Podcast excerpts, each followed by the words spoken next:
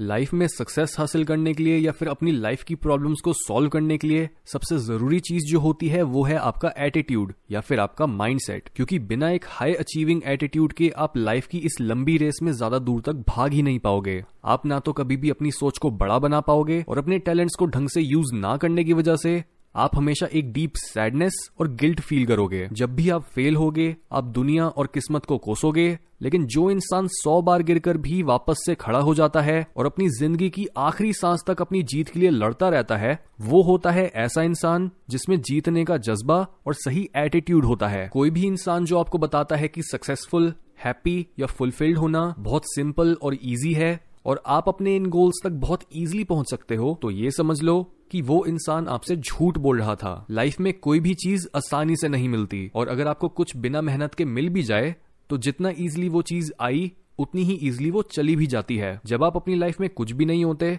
तब खुद को दूसरों से कंपेयर करके ये बोलना तो बहुत आसान होता है कि वो दूसरा इंसान अपनी लाइफ में कितना अच्छा कर रहा है। लेकिन आपको ना तो ये पता होता है कि उसकी स्टोरी का अंत कैसा होगा और ना ही आपको ये पता होता है कि आप दूसरों के साथ नहीं, बल्कि खुद के साथ कम्पीट कर रहे हो। किसी भी ज़रूरी चीज़ को अचीव करने से पहले आपको अंदर से ये फील होना चाहिए कि आप उस चीज़ को अचीव करने के लायक हो। ये मत सोचो कि दूसरे लोग आपकी कैपेबिलिटीज के बारे में क्या सोचते हैं, क्योंकि वो आपकी लाइफ नहीं जी रहे। खुद के लिए रिस्पेक्ट और सेल्फ एस्टीम इसी इनर डायलॉग से आती है कि मैं कुछ हूँ, मेरी स्टोरी भी मैटर करती है। स्विस साइकियाट्रिस्ट कार्ल ने एक बार बोला था कि दुनिया में इतने इविल होने का रीजन यही है कि बहुत से लोग अपनी स्टोरीज नहीं सुना पा रहे। बहुत से लोग ऐसे हैं जो जीते हुए भी जिए ही नहीं। एक दुखी और गुस्सा करते रहने वाले मासूम इंसान से लेकर एक रेपिस्ट मर्डरर या नशों और दूसरे चीप प्लेजर्स के एडिक्ट तक, हर ऐसा इंसान ऐसा इसलिए बनता है क्योंकि पहले ना तो उसमें दूसरों ने विश्वास करा और उसके बाद ना ही उसने खुद में। हमारे अंदर दो तरह के सेल्फ होते हैं। एक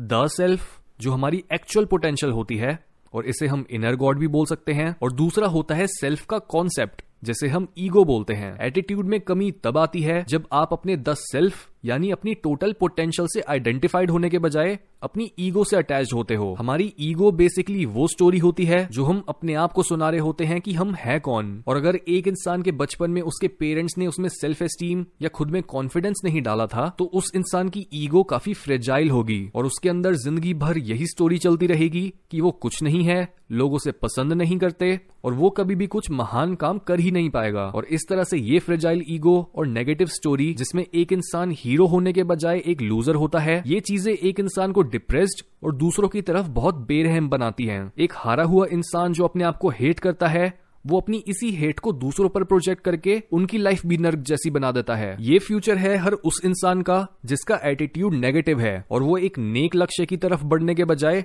आलस करता है और दूसरों को ब्लेम करता है। याद रखो एक हीरो की जीत सिर्फ़ उस हीरो की जीत नहीं, बल्कि पूरी सोसाइटी, पूरे देश और पूरी दुनिया की जीत होती है। लेकिन एक लूजर की हार सिर्फ़ उसकी हार नहीं, बल्कि पूरी सोसाइटी, पूरे देश और पूरी दुनिया की हार होती है। क्योंकि जिस भी दिशा में आप जाओ और जिस तरह से आप लोगों को इन्फ्लुएंस करो, वो इन्फ्लुएंस आगे चलकर कई गुना बढ़ जाएगा और वो बढ़ता चला जाएगा। अच्छाई से अच्छाई बढ़ती है और बुराई से बुराई। लेकिन जिस तरह से एक बल्ब अंधेरी रात में सबसे ज़्यादा चमकता है, वैसे ही आपका काम है अपनी इनर और आउटर डार्कनेस पर अपनी जीत हासिल करना, और इस जीत की शुरुआत होती है आपके एटीट्यूड से।